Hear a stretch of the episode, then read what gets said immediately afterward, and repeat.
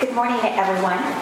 Welcome to this morning's briefing. Uh, the Environmental and Energy Study Institute is very proud to be bringing this briefing uh, to you this morning on the whole topic of how can states comply with the Clean Power Plan, state officials working together to identify options.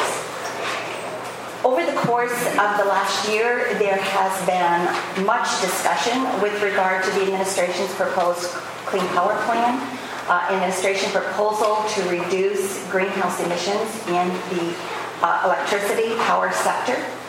And that has led to many, many white papers, to all kinds of analyses, to webinars, to briefings across the country, and certainly across Washington. And even this week, I saw many, many more analyses and white papers that were being released and all of this, I think, has been accelerated because it is anticipated that the administration, after having received in excess of 4 million comments, will be issuing a revised uh, uh, final clean power plan later this summer, either July or August.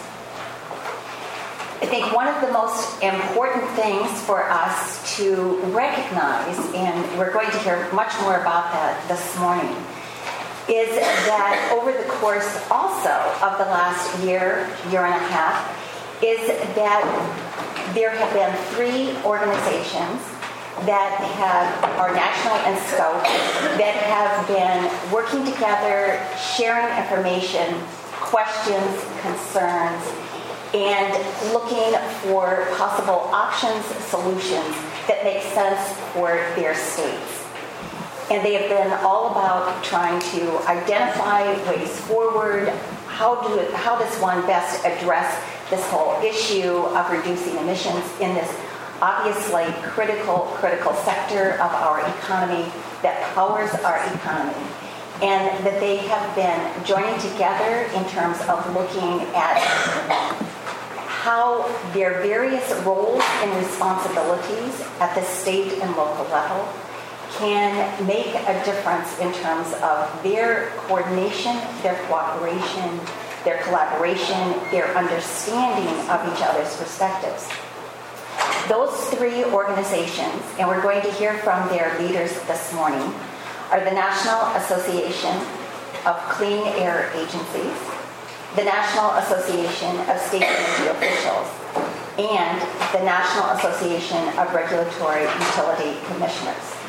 They each have very, very important roles in terms of environment and energy, regulatory, research, energy assurance responsibilities at the state and local level. And therefore, the proposed rule represents another very, very interesting challenge for these very important officials upon whom we rely with regard to looking at so much implementation of federal, state, and local legislation and rules.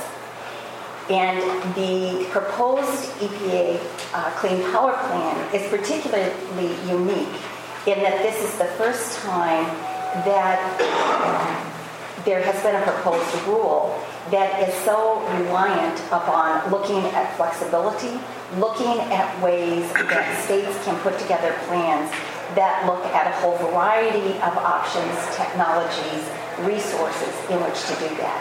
So we're going to hear much more about that, the perspectives that come from these different areas of responsibility by state and local officials. So to kick off our discussion this morning is Bill Becker, who is the Executive Director of the National Association of Clean Air Agencies.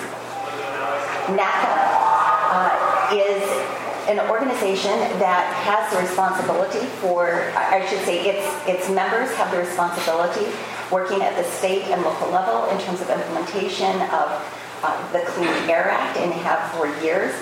Bill is, uh, he founded this organization. He's been with NACA since uh, 1980. Is very much the go-to person, has won awards with regard to his work in this whole area. And the Association of Clean Air Agencies is an association of state and local air pollution control agencies in 43 states, the District of Columbia, 116 metropolitan areas across the country, as well as four territories. And as I said, NACA's members have the primary responsibility under the Clean Air Act for implementing our country's air pollution control problems. And so you can see that this is a rather formidable task. And to talk about it and this whole, both the menu of options that NACA has put forward, uh, and that is one more uh, resource in the toolbox for state and local officials.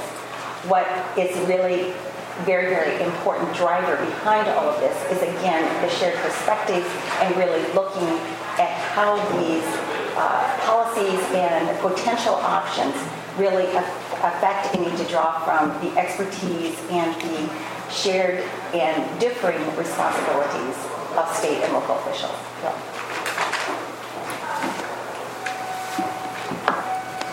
Good morning. So thank you, Carol, for that nice introduction and this very kind invitation to be here today. Uh, when I speak before a group like this, I can't help but think about my brother. My brother is a very famous scientist. In fact, he is so famous, he has a chauffeur who takes him to all of his speaking engagements. And my brother was asked to speak before a group, not unlike this, uh, to talk about climate change. And he had given this speech many, many times. And he says to his chauffeur, Joe, he says, Joe, you've heard this speech a hundred times. Why don't you give it? This group doesn't know what I look like. I'll sit in the back of the room and read a newspaper, and no one will be wiser. And Joe said, This is great. My brother said, Joe, however, under no circumstances should you ask for questions, because if you do, they're going to find out you're a fraud. And Joe was really excited about this. My brother gave him the 10 pages of speech. Joe put it aside. He gave a wonderful speech, got a standing ovation, and was feeling so cocky that he did the unforgivable. He asked for questions. Well, wouldn't you know, someone in the first row um, asked the most complicated question one could imagine. And Joe looked him in the eye and he said, Mister, that was really a stupid question.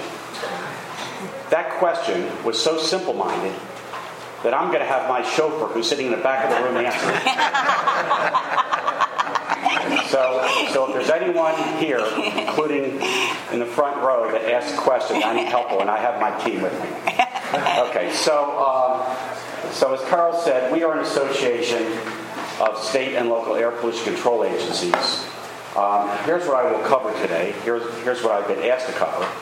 Um, I will make a few general observations, give you some context about President Obama's Clean Power Plan, talk to you about some of the implementation issues that state and local agencies are experiencing, and then talk about some of the implementation tools that we have published recently and will be publishing soon after the rule is promulgated and then close with some observations after discussing our relationship with uh, the two uh, associations that Carol mentioned.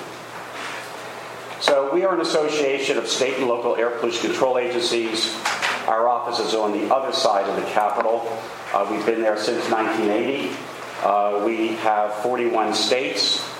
Uh, we have 116 of 117 local air pollution control agencies, Washington, D.C., and the territories.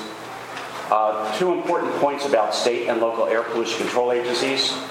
One is on page one of the Clean Air Act. Um, it gives state and local air agencies the quote primary responsibility of implementing our nation's laws. So our mission is to clean up the air and to implement the federal Clean Air Act at the state and local level. And the second part of this, related, is under EPA's Clean Power Plan, which I will get into in a little while. Um, we are the ones that will be developing the plans, submitting the plans, and responsible for implementing the plans. So the responsibility falls on us, even though we'll be working very closely with utility commissioners, energy officials, and many, many other stakeholders. So, a couple general observations just to um, uh, move things along. First, uh, you know, I represent almost every state and local air pollution control agency in the country. uh, I'm not stupid. We understand the politics that um, is is going on in the states and in communities, and there are there are governors who aren't as enamored with this program as others. Uh, there are members of Congress who are actively fighting this. Uh, but perhaps one of the most important things I want you to understand from our perspective is uh, until or unless um, this program is curtailed in any manner, um, this is the law. And our folks are going to be implementing this program as effectively as we can and as expeditiously as we can unless we're told to stand down. And for the time being, almost without exception, we're not being told to stand down. Um, a few other things. Uh, with regard to some of the rhetoric and with regard to some of the threats of litigation, this is a proposal. This is not a final rule. And while much of the criticism against this program is focused on some very legitimate issues, it's a proposal, and we expect that some of those concerns will be ameliorated when the rule is finalized. Um, second, I will predict with certainty that there will be some hiccups, there will be some bumps at the outset of implementation of this program. This is not new. No one should be worried about this. This is something that goes along with the territory, especially in implementing the Clean Air Act. We've seen this with vehicle emissions testing programs, with reformulated gasoline and many other programs, and we'll expect it here. And I know we're not going to panic, and stakeholders shouldn't as well. We'll work together and we'll work through these issues. And finally, uh, with the last observation, uh, many of you are from congressional offices, and um, you can help immensely in making this program work, should your bosses want it to work. And there are authorizing provisions in the Clean Air Act under Section 105 that provides funding, grants to state and local agencies to implement clean air programs. This is a very important one. The President recommended uh, a significant increase in grants to states, and Congress will be marking up the EPA budget bill next week, and we hope that you um, take a close look at that. Okay, so um, EPA's Clean Power Plan is is being derived from the existing Clean Air Act. Um, I think safe to say that uh, if, if proponents of reducing greenhouse gases had their way, uh, they would prefer federal legislation. I think even the regulated community would prefer federal le- legislation. But we are not going to see federal le- legislation in this Congress, and I don't know about the next Congress, and this is exactly why EPA has decided to use existing authority under the Clean Air Act to regulate greenhouse gases. And there are two provisions that are really important for you to understand. There's a provision under Section 111B that uh, requires EPA to regulate new and modified and reconstruction power plants, and rules have been proposed. And there's a provision under Section 111D that addresses the regulation of existing power plants. And it's that section under 111D that we're talking about today. But importantly, unless EPA is successful uh, in, regu- in issuing rules for Section 111B, 111D can't move forward. So these things are intertwined and, and um, one depends upon the other. EPA's Clean Power Plan uh, requires from electric generating units, power, the power sector, you know, very significant reductions, a 30% reduction in carbon dioxide emissions from 2005 levels by 2030. And so you look at that and you think, that's 15 years or so for utilities to comply. It's a pretty significant lead time to comply. But another part of this is that um, EPA has set an interim goal that requires a chunk, a large chunk of these emissions reductions to take place not in 2030, but 10 years earlier in 2020. And so this has been referred to as the cliff because uh, many are concerned that, that utilities and states will have a difficult time meeting this interim deadline of 2020, 10 years before the final deadline. And this has been really the core of a lot of the criticism of this proposal. And that's why I said at the outset that we shouldn't panic over a proposal. We should be thoughtful about what happens after finalization. And I am pretty sure that this cliff, this interim deadline will be changed when the EPA finalizes its rule. Um, another very important part of this is that each state gets an emissions target goal under the Clean Power Plan. So every state's goal is going to be different, and it's going to be a rate based goal which can be translated into a mass based uh, equation. When EPA developed the goal for each state, it looked at four uh, relatively general building blocks, and they refer to them as building block one, two, three, and four. And I've listed them. And the first one is what can be done within the facility to improve efficiencies the second one is how can we shift to cleaner generating sources? The third is how can we build low emitting energy sources? And finally, um, how can we pursue demand side energy efficiency? You know, there's a common denominator of this, and it's doing things better and more efficiently. One of the most important things I will leave you with today is notwithstanding how EPA has set the state's targets, the states are fully uh, flexible and able to decide on their own which strategy, whether it's in any of the four building blocks or not, it can include in its plan. So the states are not bound by picking strategies just within these four building blocks. They can pick anything they think is appropriate so long as it passes muster with EPA. And that's a very important point. Here are the timelines for submitting plans. Um, this rule will be finalized probably in August. States will have a little over a year to develop their plan that they have to submit to EPA, and the EPA has to review it and either approve it or reject it or negotiate. If a state is having trouble, and many will find this challenging, states will be given an additional year to submit their plan. And if a state decides, and a lot of states are thinking of this, to engage with other states in more of a multi state program, the state will have an additional year. So the submittal of plans by state and local regulatory agencies will take from one to three years, beginning from this August. Now, um, I'd love to tell you that states are, you know, almost there in developing a plan, but that's a bit ludicrous because we haven't even seen the final rule. But I will tell you, um, it's been almost an unprecedented effort in terms of the level of effort and the energy expended in the year and a half preceding this rule where our members have been meeting with almost every possible constituency in their states and with their state utility counterpart and their state energy counterpart in trying to understand the consequences and the impacts of this rule. And that's really important because this is unlike any rule we've ever implemented. Um, this is not your typical EPA rule that state and local agencies adopt. Um, we are looking at uh, activities and processes and stakeholders that, that have never really been affected or engaged much in implementation under the Clean Air Act. There are two basic questions that states are going to be asking and, and, addressing, and this gets to the meat of the presentation.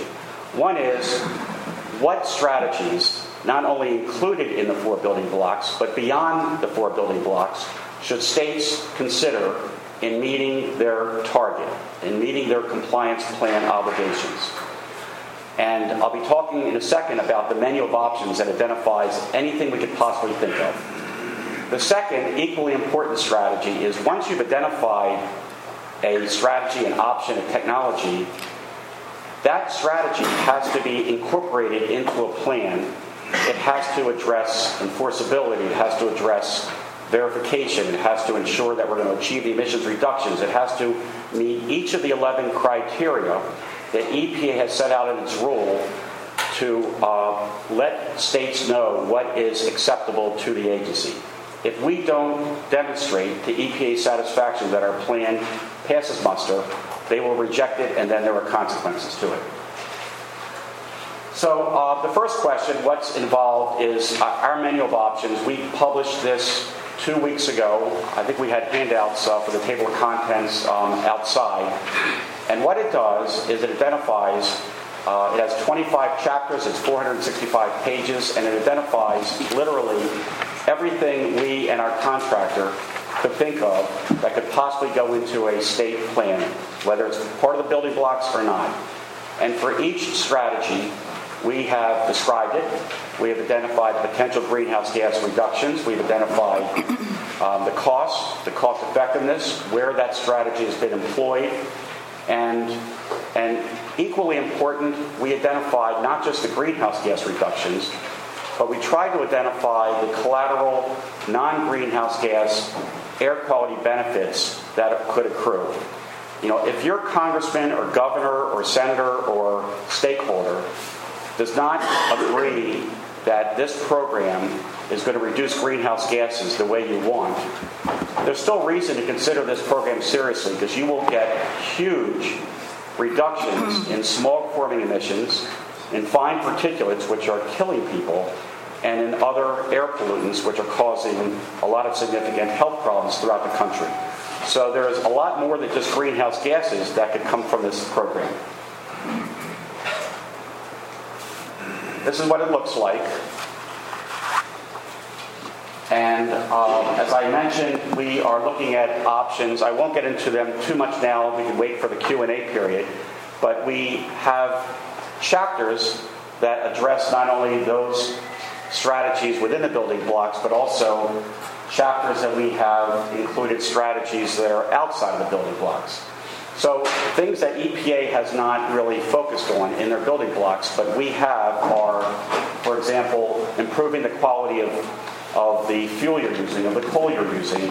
A lot of the coal is high sulfur fuel and has a lot of ash, and it's not as efficient as, as other fuels. Uh, we could be switching fuels at existing sites, and um, there's a lot of uh, electricity lost and uh, greenhouse gas uh, reductions lost in transmission lines and going from the power plant to the actual um, residential uh, community.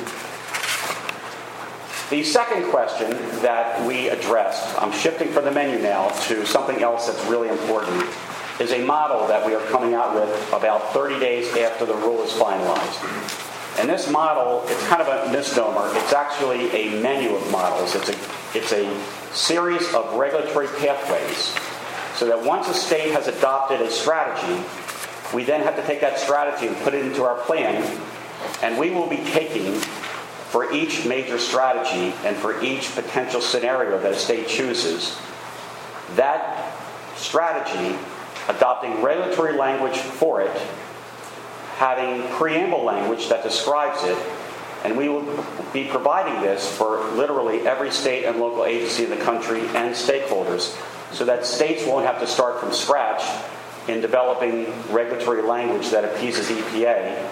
Rather, they'll have it at their disposal. And this is not really um, a one size fits all model because we know in the states there are, as Administrator McCarthy likes to say, there are 50 different state plans that will come in, all requiring something different. But we are trying to identify the types of strategies that we think states will adopt and then provide them um, within a month after this rule is promulgated enough specificity that they can really implement this quickly because we want to meet the deadlines. And um, our goal is to um, do this um, quickly enough that we've also taken advantage of the changes that EPA has made from proposal to final rule so that it's a timely uh, and beneficial uh, product. So let me, let me wind down and, and, and just conclude with one other very important point. Uh, I'm proud to be up here with, um, with Chuck and David from and NASEO because um, these are organizations that um, we work very closely with. We hadn't uh, worked years ago together, but it's only been recent years and recent activities under the Clean Air Act that has necessitated our groups coming together. And we have worked you know, really well when trying to figure out collectively, it's part of good government, I think, um, to understand the needs of these groups. NARUC will tell you that they're interested in reliability, and we get it, and there'll be nothing in our plans that will adversely affect reliability.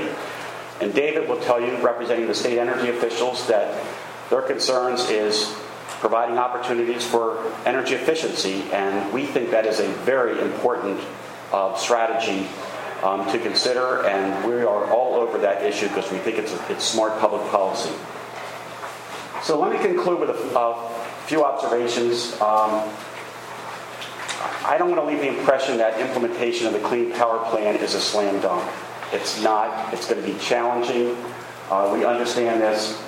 But we are going to be working very, very hard at the state and local level to try to make it work. And we think the two documents, the two tools I described, um, will help accelerate um, effective implementation of that.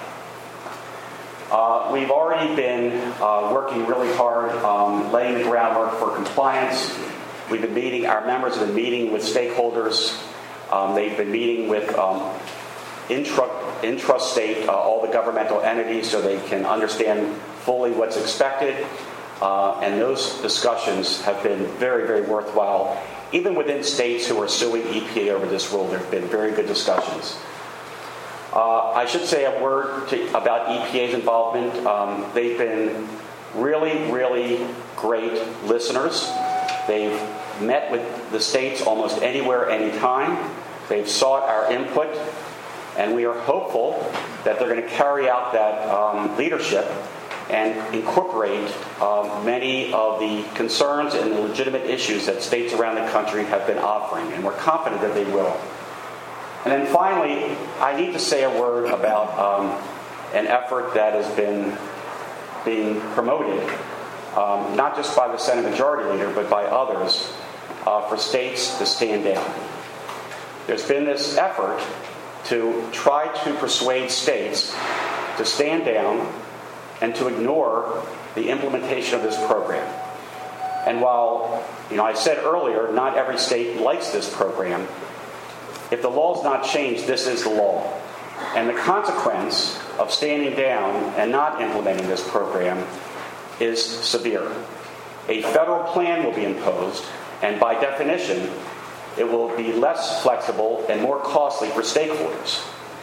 Um, secondly, um, it will lead to, um, it will just show a total disregard for the tens of thousands of hours that state governmental officials have been used to meeting with uh, stakeholders and others um, in trying to make this work. And it just sends the wrong signal in light of the fact that we think greenhouse gases and climate change are real problems and must be addressed. So, with that, I thank you for this invitation and I thank you for your attention.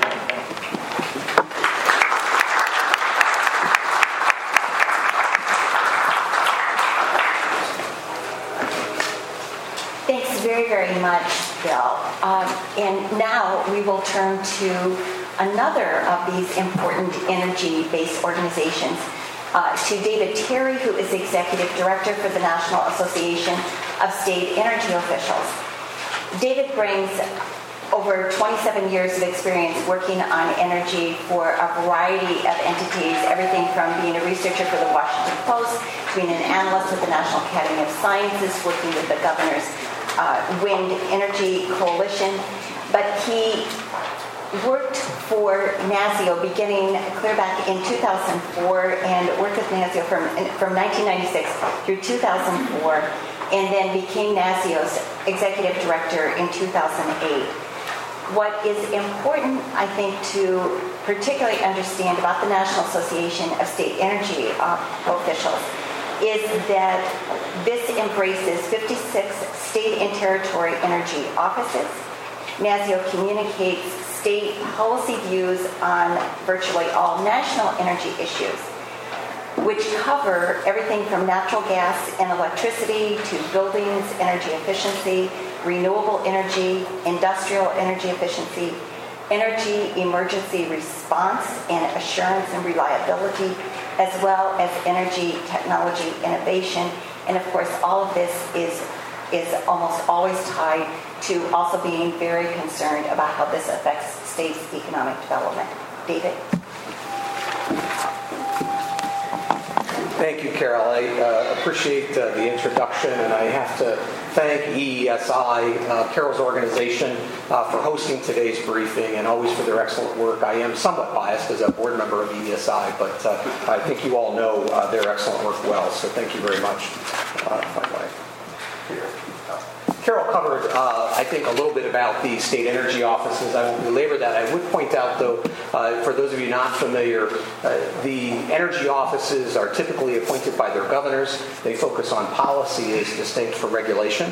Uh, so, uh, where the utility commissioners are certainly focused on regulation of uh, economic regulation of the electric utilities, the energy offices are more focused on policy, advising their legislator, advising their governors across a range of energy issues, much as Carol described. We also have a number of private sector affiliate members that are a part of our organization. They're non-voting members, uh, but they provide good market input and uh, a good ground check. Uh, we always are concerned with economic development impacts associated with energy, uh, so that's a, a, helpful part of our organization and I think uh, a good way of understanding where we come from. Uh, with regard to the Clean Power Plan, a few things I think about our approach uh, that uh, differ from the other uh, organizations, NACA and NARUC in some ways. Uh, NASEO does not have a position on 111D or the Clean Power Plan. Uh, there's obviously a great diversity of views among the states, among the governors, as you all know, and as Bill pointed out. but we do want to ensure that states have options, flexibility in, in the plan. should it move forward, we want to make sure that reliability, affordability, sustainability are protected as a part of that plan. I think we all share those goals. Uh, and the other piece of this that's important, you'll see as a theme in my comments uh, going forward, we see efficiency certainly as a great compliance option, both demand side and supply side, so transmission distribution uh, system efficiency as well as end use energy efficiency. But also, we frequently think of energy efficiency in the context of investor owned utility ratepayer programs, typically overseen by the commissions. That's a huge, important part of the compliance uh, solution set that we see. Uh, but the other part are all the non, uh, so called non ratepayer programs. So if you think about the amount of money spent on energy efficiency each year in the United States, it's on the order of $50 billion. That includes private sector investment, consumers, uh, utility investments, a whole range of things. And, and the of that investment is happening outside of those ratepayer programs. We want to make sure that states have the opportunity to capture those benefits, uh, take credit for them, uh, and also that we get the most cost-effective option uh, moving forward. A few examples of those I'll go into them in a moment, but uh, certainly the ratepayer programs, but also energy savings performance contracting in the public building sector, uh, building energy codes, uh, commercial pace, industrial efficiency investments, and a range of other activities. Some of the key takeaways uh, that I would, I would keep in mind as you consider the Clean Power Plan and how it moves forward the electricity system, uh, as many of you know, is already undergoing dramatic change. Uh, certainly, a shift in natural gas uh, generation was underway. We have uh, dramatic improvements in energy efficiency in many sectors, uh, ranging from uh, those kinds of things that we all know about, LEDs and so forth, for lighting, but also emerging building technologies. I, we just did a congressional briefing yesterday on zero net energy buildings, and you'd be amazed to know, although there are a small number, the number of buildings that are emerging that produce as much energy as they use. Um, a school just down the road in Arlington, Virginia, uh, just opened uh, that does that. The first three elementary schools in the country built in Kentucky several years ago do that. So there are those issues. Certainly, the integration of the internet and controls around how we use energy in the electric system um, is also uh, come to bear. So utilities already have a great deal to deal with, and certainly the commissions and the state energy offices uh, and how they uh, work with them. And yet, at the same time, I think we all expect reliable, affordable, uh, environmentally uh, uh, sensible power to be delivered. So it's quite a challenge that's going along, and that's I think that's an important thing to keep in mind in how complex it is to deal with all of these issues.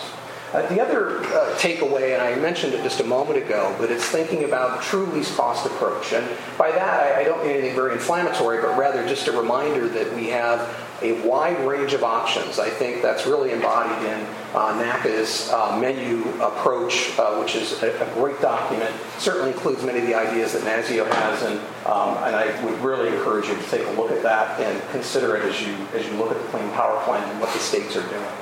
Um, also, ensuring that uh, evaluation, measurement, and verification around efficiency programs are streamlined. Uh, it's a balancing act. We have probably a habit in the in the energy community of, uh, of measuring uh, to a great degree of accuracy. And while that's important, uh, this is serious business. Keeping air quality, uh, meeting air requirements is serious business. We also don't want to make it so difficult uh, that it's virtually impossible for states to move forward. So finding that balance is a very tricky detail, um, and the focus of a lot of our work and a number of other organizations, at least in, in, in this particular space certainly assisting states with ongoing no regrets uh, uh, programs and activities, and I'm going to spend a little time on that in a moment, um, and continuing the kind of dialogue we've had not only among uh, the so-called 3N groups, NASEO, NARUC, NACA, but also our members uh, on the ground. I think that's a, a healthy and very positive uh, thing going on, not only in this area, but in other areas of, uh, of energy regulation and environmental regulation. A few things about our ongoing activities. We, as Bill mentioned, we've been involved with uh, working with both of their organizations for some time. Uh, we've had a number of uh, meetings They're noted here, uh, some agreement on principles in 2014 that we submitted to EPA uh, that would encourage you to take a look at, but places where we found common agreement around energy efficiency as compliance, as a compliance measure, certainly around reliability, um, uh, and a number of other issues. And, and I think those are, are worth noting. We've also been working on, uh, at NASEO, on compliance case studies. So looking at various energy efficiency areas, again, typically beyond uh, the ratepayer efficiency program. So the energy services industry, companies like Johnson Controls and Ameresco, uh, and the state energy offices about how they implement energy efficiency in public buildings. So by way of comparison, uh, there's uh, about a $7 billion a year market in investment in energy efficiency in public buildings. That's almost all privately financed. Uh, so it's an amazing opportunity. We need to capture that. There's additional funds going in at the federal level and many other examples. Uh, and certainly planning sessions that we have coming up at our meetings. As I mentioned, we're working very closely with the energy offices on no regrets options and also with the private sector um, associated with the Clean Power Plan, but broadly to help meet uh, state energy and air goals. Uh, I think one in particular uh, worth noting, we have a multi-state tracking project going on in the public building investment area, uh, trying to uh, see where we can streamline uh, activities in that space, both in terms of measuring the emissions that are saved associated with projects, the amount of investment return, the amount of benefit to the taxpayer, energy savings, and so forth.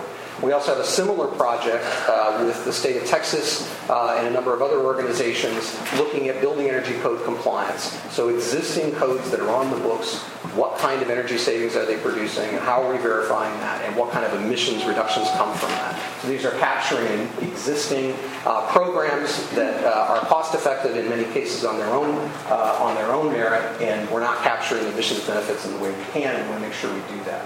Similarly, in the industrial space, uh, there are great opportunities there. Uh, largely uh, uh, private sector voluntary activities in this space. We see that over and over again. There are a number of state energy offices that operate assistance and financing programs for their small and large industrial industrial uh, uh, uh, partners and stakeholders on the ground. The amount of savings that can be generated there is enormous. It is generally, unless it's inside of a utility program, is generally not captured from an emissions perspective at the state level. So again, another opportunity.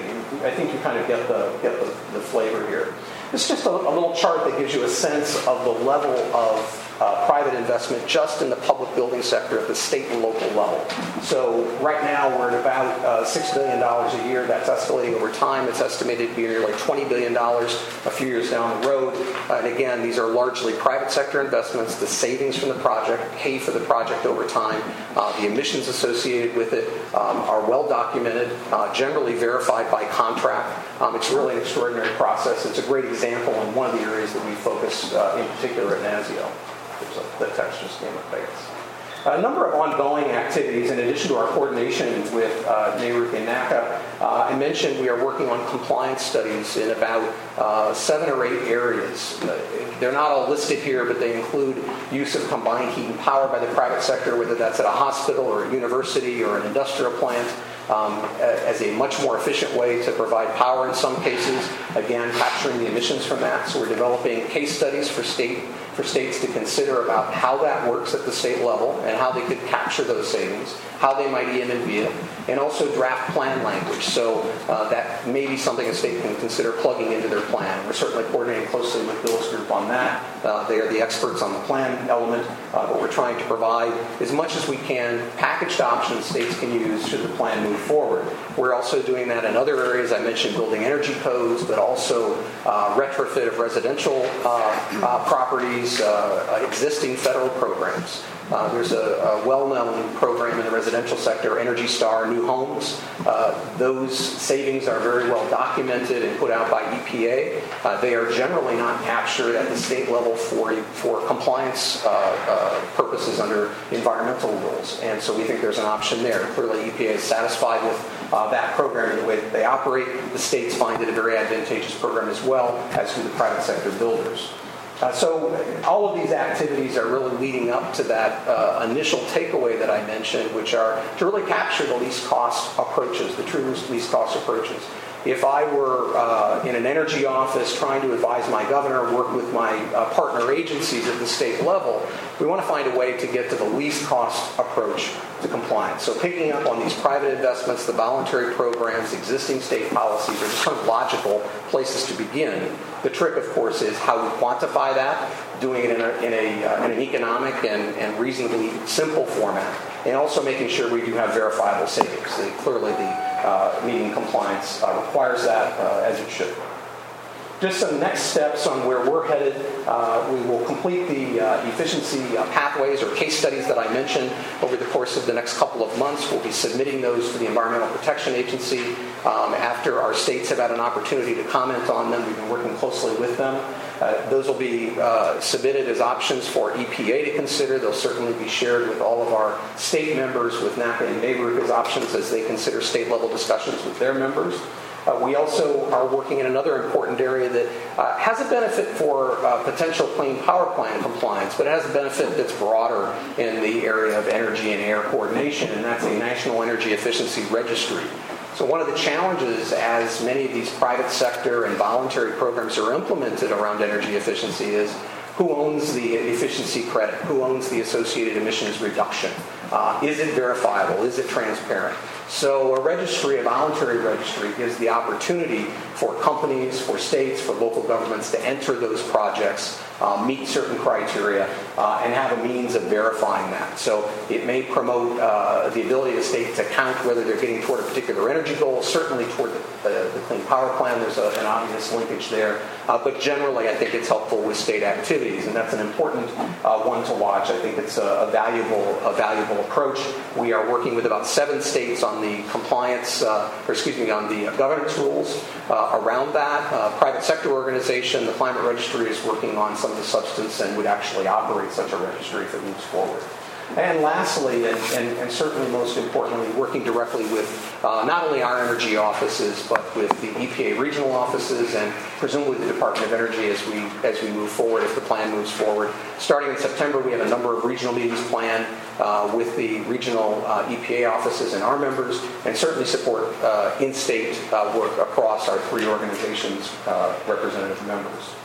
Just some contacts uh, at NASEO at the end here for a takeaway. Um, I do want to reiterate what Bill said. I think the cooperation among uh, NARUC, NACA, NASEO, uh, certainly among our members, but particularly Bill and Chuck, uh, has been exceptional. Um, not only on this area, but over the years, uh, as uh, we try to uh, act in the best interest of the states and, and find least cost approaches to meet really what are um, interlinked goals and challenges. Thank you.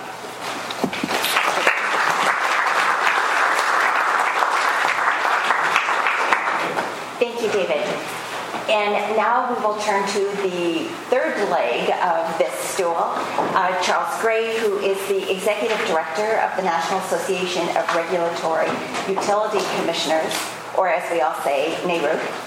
And Chuck has been, uh, while he was named Executive Director in 1999, he has been involved with NARUC since 1979, serving in various capacities and one of the things that I think is also important with regard to looking at this key role of state commissions across the country are the wide variety of issues that they must deal with uh, on a regulatory basis that ranges from, yes, energy, but it's electricity, it's gas. They also, in terms of many states, in terms of water, telecommunications, and transportation. So it varies across the country, but, but covers uh, a number of sectors And so this, again, uh, obviously requires a lot of skill, a lot of knowledge, uh, a lot of wisdom in terms of being able to work across all of these sectors and then a, and across all of these states uh, with different concerns, priorities, resources in each of these states. And so we are very glad to welcome Chuck Gray.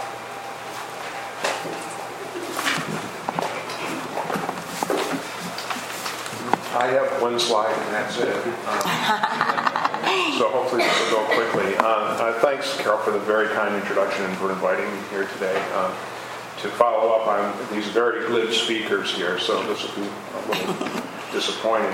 But uh, I, I start with the standard disclaimer that the remarks are you're about to hear are my words only and should not be attributed to any NARUC members, especially since we're on C-SPAN, they're probably watching. So to, to get that out there. I also have a second disclaimer, which is similar to what David said.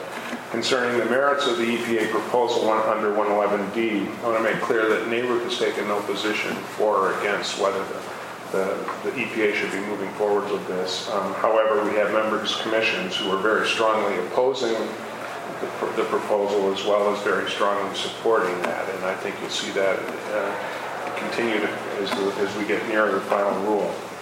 Um, thanks for describing NARUC. NARUC is a national organization. I'll just repeat, 50 state commissions plus the District of Columbia, and they always make sure that we acknowledge that the District of Columbia is not a state and it has a public service commission.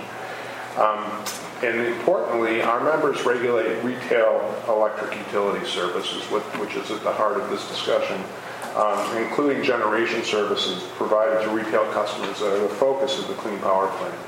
They also regulate uh, natural gas uh, uh, distribution and uh, purchases by uh, retail customers as well, which are clearly implicated by uh, by the Clean Power Plan it now stands in, in, in, in the, the, EPA proposal. Um, important. What that means really is many of the options that Bill has described or that are in the, the menu uh, fall squarely within the regulatory jurisdiction of one or more state commissions, and in many in other cases in, in the jurisdiction of the Federal Energy Regulatory Commission in the areas of transmission and wholesale market compliance options. Um, just as an example, uh, in I think it's chapter three of Bill's uh, menu, there's a, a, a, section on combined heat and power. Uh, and combined heat and power is a long-standing issue before the state public utility commissions, dating back to actually before I started working at NARUC in 1978 when Congress passed PURPA. That it was called cogeneration at that time. Now it's called combined heat and power, but that uh, empowers the public utility commissions essentially two big issues: um, interconnection of the of the, of the plant to the, the grid, and then buyback prices that the utility uh, would pay to the or the, to the um, owner of the CHP uh, facility. Uh, those things will have those decisions as, as a compliance option will have to be vetted by the state utility commission as it as it's added to the to the state plan. Another example is um, uh, on retiring aging power plants. Those power plants have been certificated by public utility commissions if they're in retail rates. And um, if they're uh, if, there's, if they're closed before their useful life, life is over, there may be stranded cost recovery issues that the state commissions will have to address if the plant hasn't been fully depreciated. Also, just the decision itself to, re, to shut down the plant may be required to be approved by the Public Service Commission. I guess uh, my point is, uh, while the need for 3N coordination here in Washington has been important and I think very, very necessary, uh, close coordination between the commissions, the air regulators, and the energy offices out in the states is crucial and it's indispensable, really. There needs to be this dialogue going forward. Um, and just talking about the relationship, our, uh, the coordination between the three associations has been continuous and beneficial over the last three or so years. And I think, from speaking from NARUC's perspective, that's been a, a very rewarding relationship throughout. Um, as David mentioned, we most of our work in the last year and a half has been on energy efficiency, both utilities and third-party uh, energy efficiency program. But I think now with the final rule It's gone to OMB, and it's going to be coming out soon. I think we'll have to broaden our, our relationship now and look at other issues as well as, uh, as the energy efficiency uh, questions that we've, that we've worked with on before. Um, I know from, from NARUC's perspective, we will be eager to participate in a broadened discussion with, with the three ends um, uh, as we go forward. Uh, when the rule is out, what role will NARUC members play in efforts to develop state compliance plans? Well, I think uh, David mentioned it quite accurately. Uh, our watchwords of our members are going to be focused on two issues, reliability and affordability. Um, as economic regulators of electric services, uh, the state commissions and the Federal Energy Regulatory Commission are responsible for ensuring that wholesale and retail services meet these two goals, affordability and reliability. Our members have been working closely with FERC on reliability issues uh, over the last uh, few months, uh, resulting in the letter that FERC sent to EPA on May 15, suggesting that EPA consider adopting a reliability safety valve. Uh, we have not taken a position as an organization on that proposal, but uh, uh, there's strong support among our members that that FERC's suggestion to EPA be accepted and, and that there be a, a, some kind of a contingency in case the, the compliance plans do raise uh, reliability issues. Um, in addition to the work that uh, NAC is doing on the compliance plan, and this is where my slide comes in, um, NARUC has been developing uh, white papers and reports in response to what appears to be a growing interest in, assess, in assessing what a regional compliance plan looks like, or a multi-state compliance plan would look like. Um, as reported actually just this week in, in, Inside Climate News, 41 states are now in regional groups exploring this uh, multi-state option, including states that strongly oppose the, the, the CPP. I think Bill's suggestion that even if you don't like it, you should do it rather than have the feds do it is, is, is really working in a lot of in a lot of states that are not wild about the, the proposal. For our for our part, um, we released a, a, report last month uh, on behalf of the Eastern Interconnection State Planning Council. Some of you may know what that is. Um, we call it uh, and it's um, the report was issued about a process for how you would get states together to think about putting together a, a regional plan. Uh, the white paper that the link is right there um, was funded by the Department of Energy through some of our uh, grant, grant uh, uh, assistance. And it's really based on two premises. First, um, that except for Texas, the grid is interstate, the markets are interstate, but compliance plans under Section 111D, at least on its face, are state specific. So there needs to be a connection there. And I think the second premise that uh, drives this discussion is that uh, multi-state, there's been a lot of studies recently that multi-state uh, compliance plans reduce compliance costs, improve operational efficiency, and, and strengthen reliability. So I think there's a lot of growing interest in in trying to see how, how far this goes. I think the, one of the questions is, will the states have enough time to put something together that requires a lot of work? Um, um, the, our, the white paper that we issued provides steps and a process for states to get together to initiate a multi-state approach.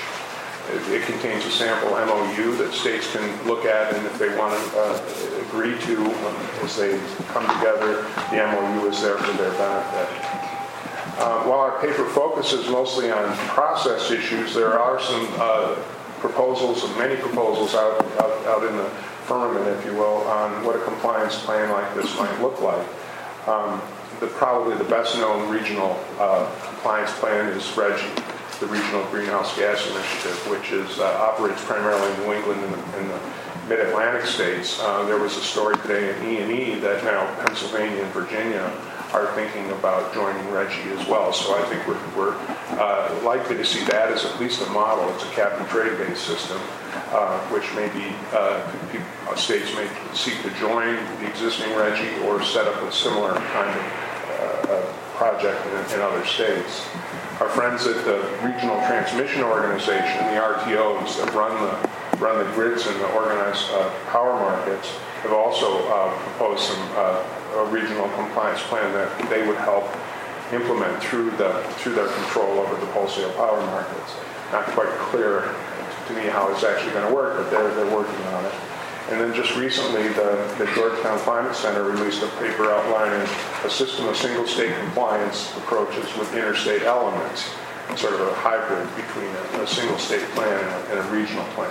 And that's going forward as well. Um, many of the, the, the, interstate elements are likely to be the compliance options that, that many uh, recommends. Um, well, NARUC believes it's not our role to tell the states that they should do a regional plan. Um, is clearly an option that, if chosen, will require close coordination among air regulators, energy offices, and utility commissions like we haven't seen before. Not only uh, as we as we look at multiple jurisdictional authority. I'll stop there. Thank you for your attention, and I look forward to questions.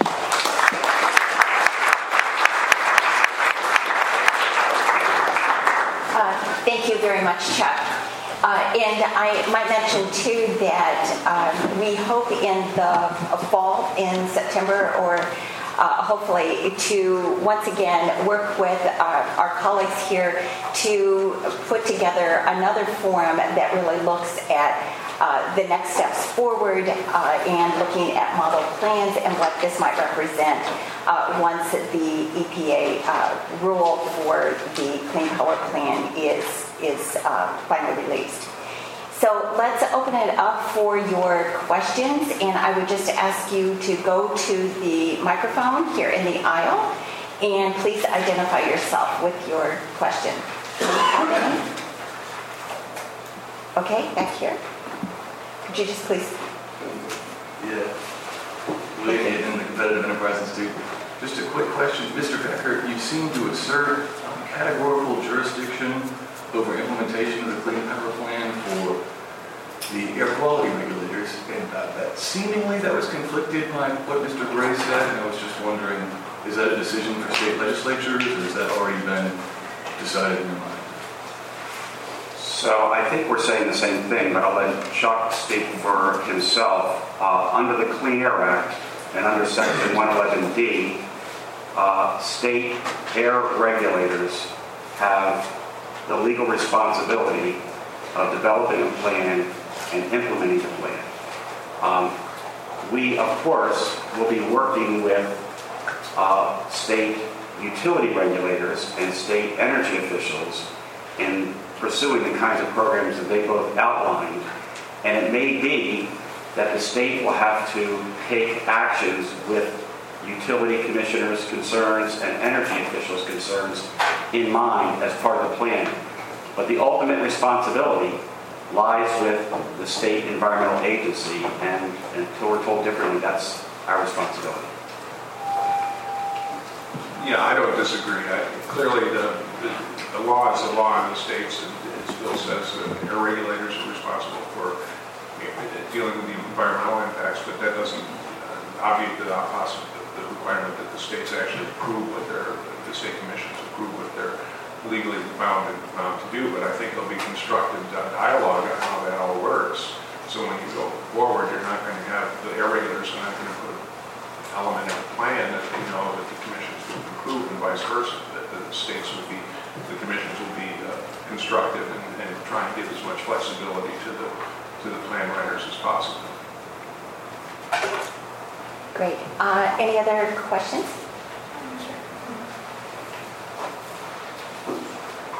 Uh, Angela Crooks from the Department of Energy, and I had a question for NASEO. I uh, just wondered if you're looking at distributed generation as part of the overall energy efficiency strategy. Yes, we are. Uh, in renewables, certainly specifically, as well as uh, uh, microgrids, combined heat and power, uh, both. But in the renewable area, we've been working with a number of uh, states and the renewable trade associations to see where that fits in. And I think um, I think some of the challenges in, in that area are extremely dependent upon the state and the region you're in. And a couple of examples about issues we have to work through in the West, the, a great deal of the renewable resource uh, opportunity sits on federal lands. It has traditionally been very difficult to develop renewables on federal lands, as an example, and there are a number of states that, uh, if you look at the calculation of the renewable opportunity contained in the Clean Power Plan draft rule, much of that opportunity sits on federal lands. So I think that's an example of that's a, a, huge barrier that has to be worked through as an option. Um, there are also, I think, um, more technical barriers in terms of states that produce a great deal of renewable power, um, but perhaps don't consume as much. Maybe they export a great deal of it. How does that credit fall? Um, the Clean Power Plan draft rule, to my mind, was a little bit unclear on that. I think there are issues on both sides. The short answer is yes, uh, and I think there's a lot to do in that space.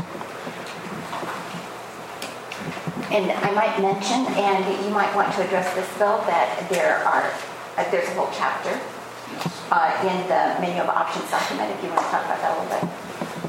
Uh, we can talk about distributed generation, and there is a chapter, but I, I wanted to make a broader point, Absolutely. a couple sure. points. And the common denominator of the two points I want to make um, is there are opportunities um, that this rule presents. There are, there are certainly costs, and it's clear that some of the opposition um, is focused on the cost of implementation. But we should not forget for one second that there are opportunities in this rule for power facilities, for energy companies, for other stakeholders to benefit. And I can only tell you this through anecdote when we were developing our menu, we must have had 30 meetings with regulated industries, uh, including renewable industries, who wanted to be part of that menu, who wanted to communicate as widely as possible the kinds of things that their products could provide state regulators to uh, be embodied in a plan financially and economically, they benefit from states pursuing some of these things. So it's not just um, an adverse impact on economic development in the state. There are efficiencies, there are um, other tremendous opportunities that this program, for the smart folks, for the industries that really care, can take advantage of. And we've seen that, and I, I think we're going to see that even more once the final rule is implemented. And then a second quick point um, I'll tell you a little story about um, something similar to this program. In January of 2011, uh, EPA proposed regulating states and power facilities and other manufacturing facilities with respect to greenhouse gases, and they required at the time that all major facilities obtain a permit that would require the installation of best available control technology. And at the same time, like today, there were a dozen governors who were suing EPA. And notwithstanding the fact that those governors were suing, and they had you know, legitimate concerns about this, just like today's governors do, the state at the same time was developing the legislative and regulatory infrastructure to comply.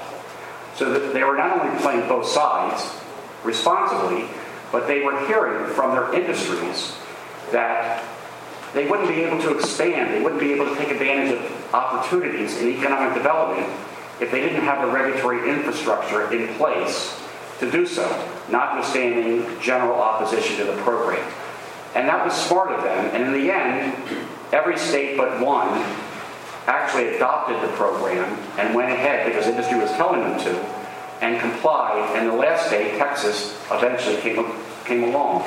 So there are opportunities, if you seek them out in this program, to take advantage of a lot of things that can be done. Um, great, thanks very much, Bill. Are there other questions or comments? One, one issue that I wanted to just raise that builds upon what you were just saying, Bill, is in terms of looking at the different chapters, and I think that there's also one that talks about innovation. And that pursuant to the original enactment of the Clean, um, uh, the Clean Air Act and the Clean Air Act amendments, uh, it struck me that one of the things that we saw there was that there was a lot of innovation a lot of costs that were much, much lower than what people anticipated, that uh, a lot of things were driven forward that were not necessarily anticipated. So I was just curious whether each of you could comment about that, what your experience is, and what you are seeing, and if there are any particular states or, or other um, industries that you think are, are looking at that particularly? Sure. Happy to, happy to comment, Carol. I think that's a great question, and it's one, because most of the energy offices uh, uh, report to their governors, they have a particular focus on economic development. So technology innovation generally and in supporting businesses' development of those innovations is, is incredibly important. And I think um, we have uh, uh, repeatedly been surprised by the kind of innovation that takes place. I think back about the kinds of electricity loads, at least in this space, that we anticipated 10 years ago that haven't materialized. And independent of the financial downturn that we've had, um, you know, loads are load demand is lower in many places because of that. Everything from the obvious, like LED light bulbs, but also uh, things that, frankly, only a few of us energy nerds know about how building systems work together. I mentioned uh, some of those things in my remarks, and I, I, guess one thing I would add to that, and I think maybe it, it, it emphasizes or builds on what Bill just said with regard to benefits. Uh, 39 of the states are um, have formal energy plans that they do in a policy context. We call them comprehensive energy plans. The state energy offices generally lead those. It's being responsive to their governor. Typically, when a new governor comes in, sometimes it's legislatively mandated. But they look across the entire energy spectrum, not just electricity, but uh, technologies, companies that are in their states, uh, research capabilities in their states, natural resources. They try to figure out where they can support particular pathways. And part of that process, much like the, the regulatory framework uh, Bill mentioned, really helps to drive innovation and, and, economic development. So there is another side to this that's, uh, that is important to look at. And I think traditionally, as we've seen new rules, whether they're environmental rules or state implemented goals or passed legislation, um, that really does drive innovation. It drives the cost down. We need to make sure, though, um, that the regulatory process or, uh, or plans such as the Clean Power Plan allow for the kind of flexibility and private investment that's needed to make that happen, because that's where it will come from. Great, thank you. Yeah, just to add a few points. Uh, you know, the Clean Air Act, probably like other um, important domestic legislation, is a wonderful case study in regulatory development. Uh, when a rule is proposed, before it's finally adopted, you know, all interest, most interest groups um, come up with the worst case scenarios, the highest costs, um, and we could all here write the playbook of, of, of the rhetoric that um, is dispensed once a rule is proposed, and um, this, it's almost as if the sky is falling. Once the rule is finalized, um, the industries, and this is a huge compliment to them, the industries have immense, an immense amount of talent, and they shift the focus from rhetoric to now they have to comply. And what do they do? They find innovative ways of addressing these national goals that they hadn't particularly shared. I don't want to paint too wide a brush here, but I could. Um, they hadn't shared during the rulemaking process. And I'll give you a couple examples. During the acid rain debate in the um, leading up to the 1990 Clean Air Act, um, the estimates for allowances to reduce sulfur dioxide were 10 times higher than what the actual allowance is sold for after implementation. When reformulated gasoline was debated in, in Congress, and Congress eventually adopted uh, a, a, law and uh, EPA eventually adopted regulations, leading up to that, you can look this up, it's, it's public information. There, were, um, there was talk of long lines at gas stations. The cost of gasoline would be you know, between 10 cents and 25 cents higher. And in reality, the cost of reformulated gasoline was a fraction of a penny. It wasn't even noticeable. And again, the oil companies learned how to reduce pollutants in their gasoline when they were required to. So there is a huge opportunity for technical advancement it may not be shared now, but once the rule is promulgated, um, you can almost guarantee that the impacts and the costs that have been projected will be reduced. And I mean that as a compliment to the industry who has to comply. Yeah, I would just observe there's a lot of innovation going on right now, which is related to, but in some sense separate from what's going on with the Clean Power Plan. Uh, I go to many conferences where utility of the future is debated. Uh, we're going to distribute to a distributed model. um, with storage and rooftop solar has become a big issue. I think a lot of the innovation is already underway in some respects. What's happening, for example, up in, with the New York Commission up in uh, Albany as they try to prepare for the, for the new business model and prepare the commissions for a new regulatory model. And uh, this is an industry that moves very, has moved very slowly over time. They make long-term investments for assets and, and infrastructure that's built to be there for a while. And I think that innovation is probably not as fast as maybe in the telephone, as, as we saw in the telephone uh, side, but uh, clearly it's, it's underway, and I think it will benefit the, the, the, the compliance plan process uh, a great deal. So a lot of that is going to happen even without Without the the clean power. clean power plan. Okay, uh, could you go, oh, okay, could you just get in line over there? Great, go ahead. Hi, um, another question, um, Angela Crooks, Department of Energy. Um, who is leading the charge right now in terms of starting on the compliance plan work? Is it the air regulators? Is it utilities who want to make sure their interests are protected? Um, who do you see being most actively involved at this stage? We should probably all answer that. Yeah, I think that's an excellent question. Um, and uh, I want to just jump out and say the environmental agencies, but I will, I will temper, you know, that that response and say um, we are being deluged in a good way um, with with requests for meetings. We, meaning my members, uh, we requests for meetings and discussions with all affected stakeholders. And so while um, the, the environmental agencies, as I mentioned to the gentleman earlier, have the responsibility, um, stake, affected stakeholders, uh, both government and industry, are not being shy about seeking out meetings and trying to weigh in. So it's, it's a collaborative effort. In some strategies, this will be a utility-only strategy, and the state will have, you know, less responsibility or little responsibility, and it'll be up to the utilities. So the smart utilities are going in and making their case. In other strategies, it will be, you know, partly um, state-driven and partly utility-driven, or you know, other common elements, and other uh, stakeholders will be engaged. So I think it's it's a shared responsibility. Yeah, I, we did, again, talking about anecdotes, um, we're getting a lot of uh, anecdotal reports that a lot of states have workshops uh, that they put together with all the regulatory bodies as well as the stakeholders to try and, and thread their way through this discussion.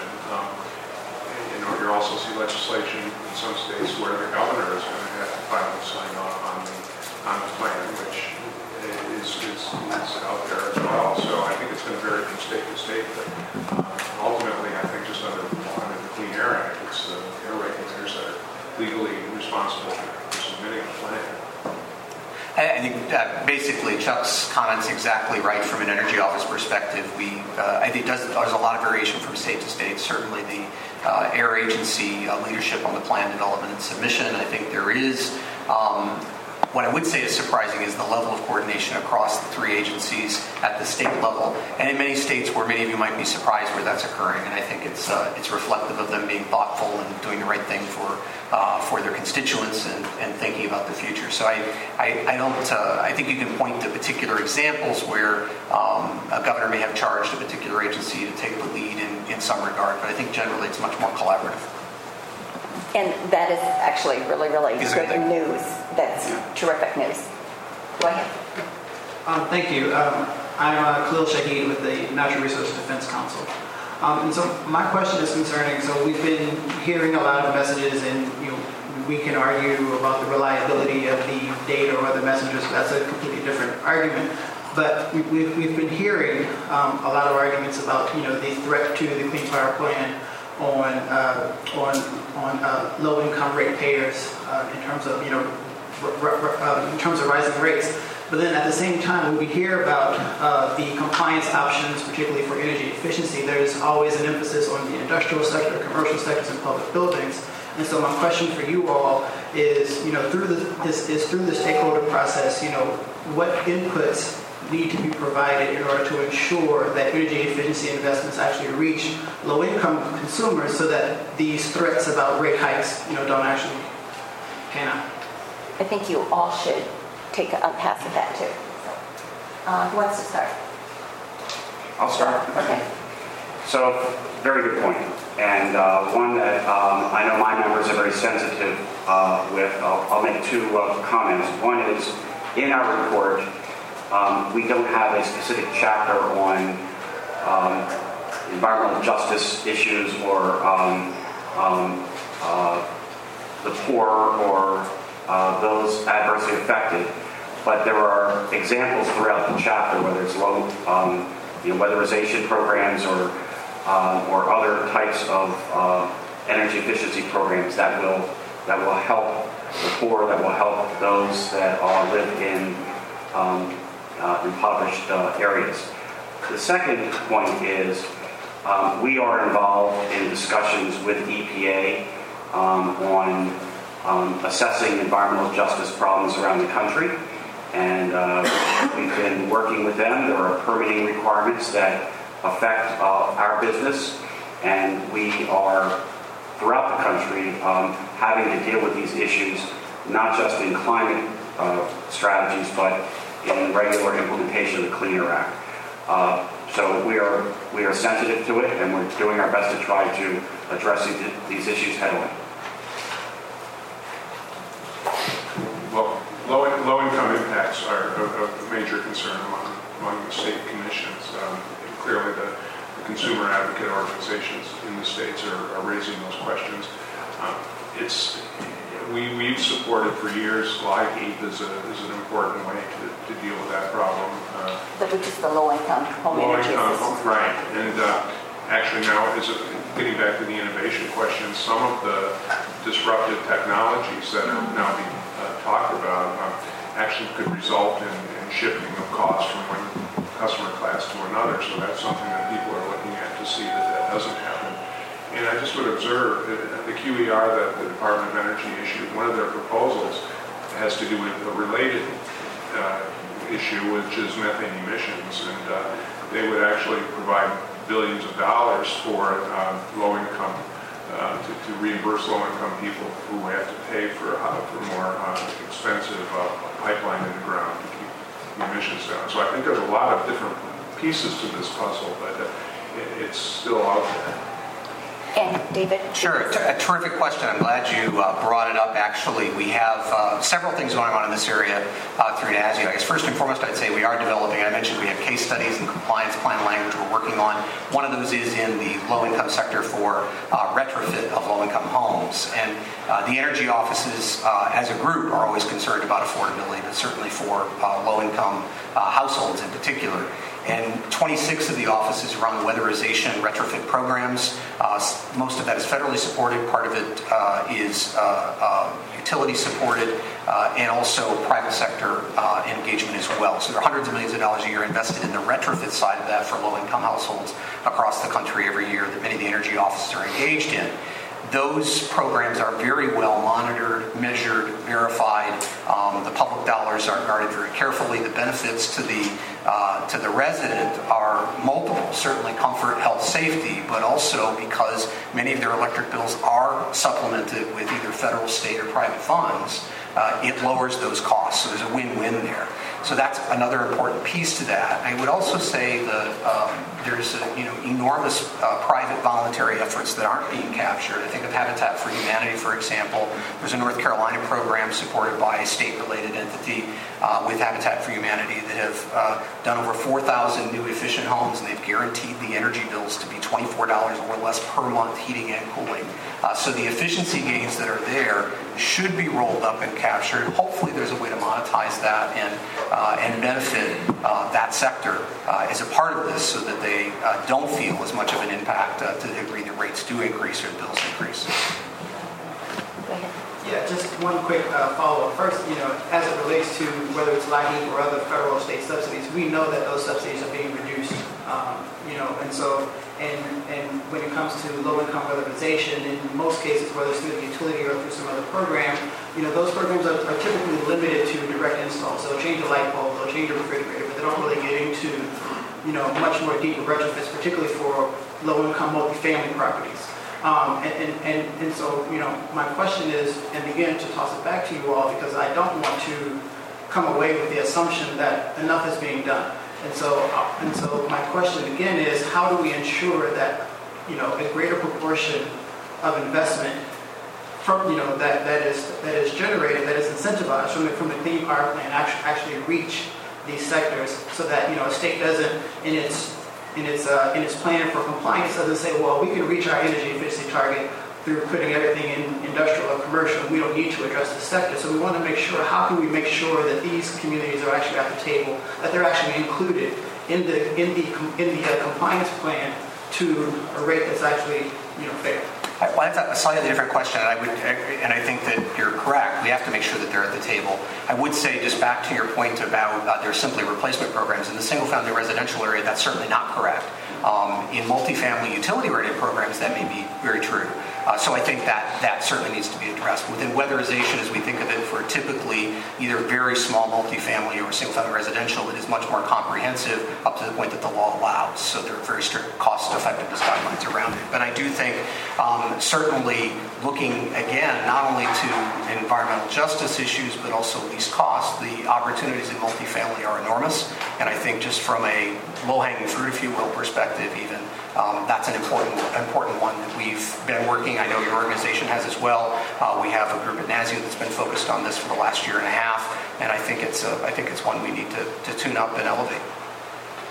Just a quick point. Uh, affected affected constituencies, whether they are regulated or low income or others, are invited to the table.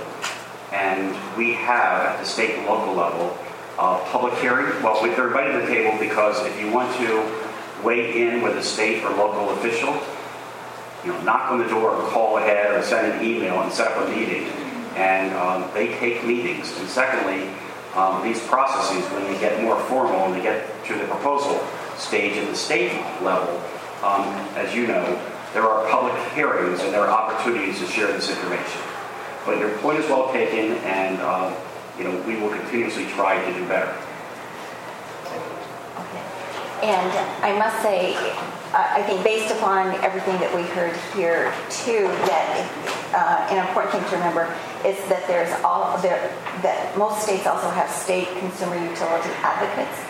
It is very, very important to make sure that all of these people are truly engaged and and understand these really important issues that are being raised um, because that is a terribly important issue.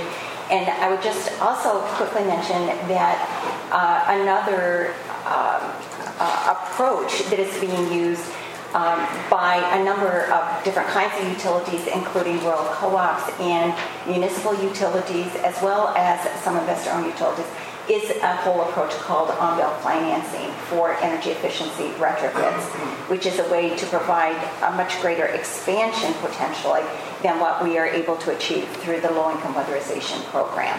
Um, and that can really bring real savings and multiple benefits to um, to homes, to residential uh, dwellings across the country. Uh, any last questions or comments? Oh, okay. Um, two more. Sure. Hi, Matt Howard with the Center for Climate and Security. I know you all focus on state level issues maybe more than what's happening on the Hill here, but I just want to get your perspective on if there are any proposals in the House or the Senate that you're looking at that could be complementary to the Clean Power Plan. Obviously, there's an effort to allow states to opt out of it, but both the House Energy and Commerce Committee and the Senate Energy and Natural Resources Committee are trying to put together comprehensive energy bills uh, to try to enact something in this Congress. Are there anything, any specific proposals that you're all looking at, whether it's on the energy efficiency side or natural gas permitting or PURPA or any potentially complementary policies that would help Power Plan be successful? Thanks for your question. Go ahead, David. Uh, sure. There are, excuse me, we are very engaged on uh, uh, the process going on uh, in Congress in that area from an energy perspective, among the efficiency bills in particular, but all the energy bills. I think there are some 70 now uh, underway, at least on the Senate side. A number of those, I think, would complement uh, the Clean Power Plan in the sense that they promote efficiency. Most of those are bipartisan in nature.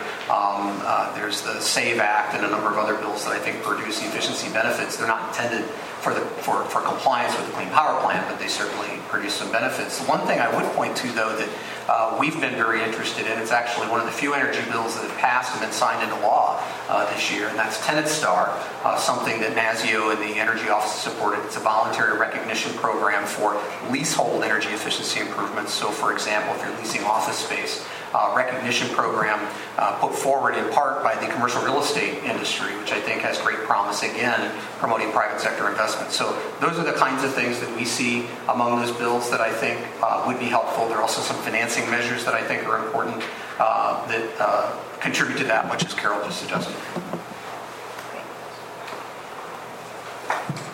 I agree with what David said, and I'll repeat what I said earlier that um, one of the most important legislative actions that could be taken over the next couple of months is to provide funding under the, in the appropriations bill under EPA's budget uh, to help states fund the Clean Power Plan.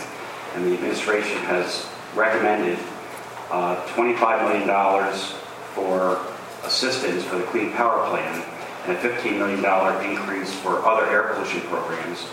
And what we have said to make it easier to support is you don't need to earmark $25 million for the Clean Power Plan, but lump the money together, the $40 million increase, provide to the states, make them accountable for how they spend it, and for those that can spend it on climate, let them do so, and for others that don't want to, they have a great use for it for other clean air programs. That would be very important. Just very quickly, um, we've been looking at some of the, the PURPA amendment uh, legislation that's been offered? And I think in both both houses, and uh, some of that is consistent with what state commissions are already doing. I'm talking about this is a different 111D. It's 111D in, in PURPA, and it talks about different policies that the states are, are asked to develop or consider and some of those would, would be beneficial, I think, to the Clean Power Plan. Great. Next question. Thank you. Hi, Stacy Leestock with Renew and Sustain Consulting. Our question is going back to reliability, affordability, sustainability. Is the CPP going to support eco-districts, microgrids, net zero projects, and all associated innovative renewables energy strategies? Um, go ahead, Bill. This is where I need my chauffeur. I have no idea. That's so. I help me understand your question a little better. Well, we we uh, Could you go to the microphone are again? looking at possibly utilizing the biomass technology. Sorry, and um, other cities where the EPA hasn't regulated the technology yet. So we were curious if it's going to allow for that kind of support. Well, so that, that, that's actually a good question to make a broader point. If any of you and your, your colleagues, uh, constituents, um, the public uh, has any viable you know, compliance option that they think could help a state or local agency, everything is on the table. And that was the point I was making earlier that we are not constrained by how EPA set the targets for each state. The states press a reset button and they're on their own and coming up with the array of measures that could be included. And if you think yours is a viable one, then the responsibility is to um, talk to the states as best you can, share that information, and maybe we can follow up afterwards and let them decide on their own with your input as to whether or not it makes sense. Did you want to add anything? I, I think that it's really important that um, not to assume that everybody knows about every possible compliance strategy or technology or uh, particular approach that may work. And it strikes me that, that we are looking at a challenge that is very different with regard to the proposed regulation um, that all of our speakers have, have talked about in that it really does provide for much more in the way of options, great flexibility in terms of how the uh, uh, plans are put together in terms of the array of options that can be uh, assembled across sectors, et cetera, and put together. Uh, but it really is incumbent upon, I guess, everybody to make sure that as many options as possible are really brought forward to those who are going to be held responsible for making those final decisions. And we should not assume that everybody is going to know what all of those possible ideas might be and how they could work. And so, on that note, I want to thank all of our speakers. I hope that this was helpful to you. Uh, and please make sure to look at that menu of options and at least at the summary that was outside. The whole report. And, and please at the whole report because it'll make Bill feel so much better if you really go through that over 400 pages so that they can feel really good that their that their work is being taken seriously. And I hope that you leave this forum with a better understanding of why I actually think this is a very exciting time in that we are really seeing kind of the coming together of, of officials at the state and local level who are really working together to understand each other's perspectives, responsibilities, and how best to solve problems that are really going to make sense for their states. So join me in thanking our wonderful panel.